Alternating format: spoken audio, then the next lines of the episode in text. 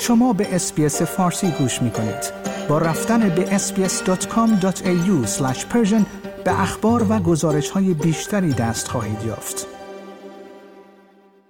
خانم فاطمه قره حسنلو خواهر دکتر حمید قره حسنلو در گفتگو با اعتماد آنلاین خبر لغو اعدام برادرش را تایید کرده است. دکتر قره حسنلو در پرونده مرگ یک بسیجی در شهر کرج در روز چهلم حدیث نجفی به اعدام محکوم شده بود.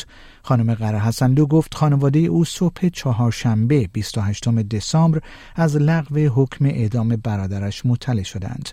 در همین حال رضا لاریپور پزشک و عضو هیئت علمی دانشگاه نیز روز گذشته از لغو حکم اعدام دکتر حمید قره حسنلو خبر داد.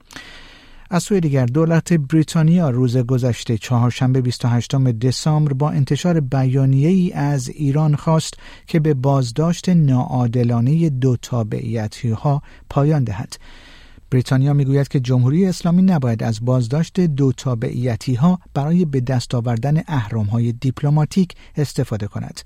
در ماههای اخیر و در پی اعتراضات سراسری در ایران چند فرد دو تابعیتی در ایران بازداشت و زندانی شدند در همین حال رابرت مالی نماینده ویژه آمریکا در امور ایران نیز درباره خطر اعدام دهها تن از معترضان در ایران و اعترافگیری اجباری از آنها تحت شکنجه هشدار داد خودکشی محمد مرادی معترض ایرانی 38 ساله در فرانسه واکنش زیادی میان ایرانیان برانگیخته است.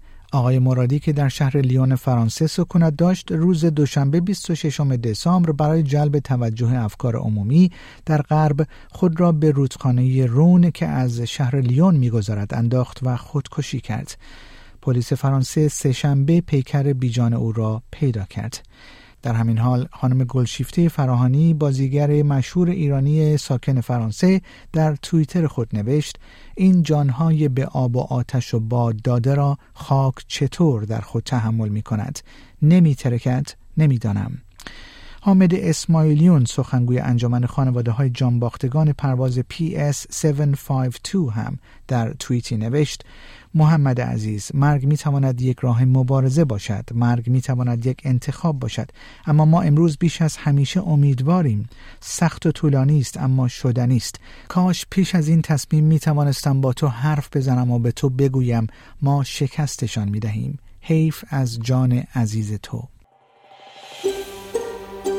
آیا می خواهید به مطالب بیشتری مانند این گزارش گوش کنید؟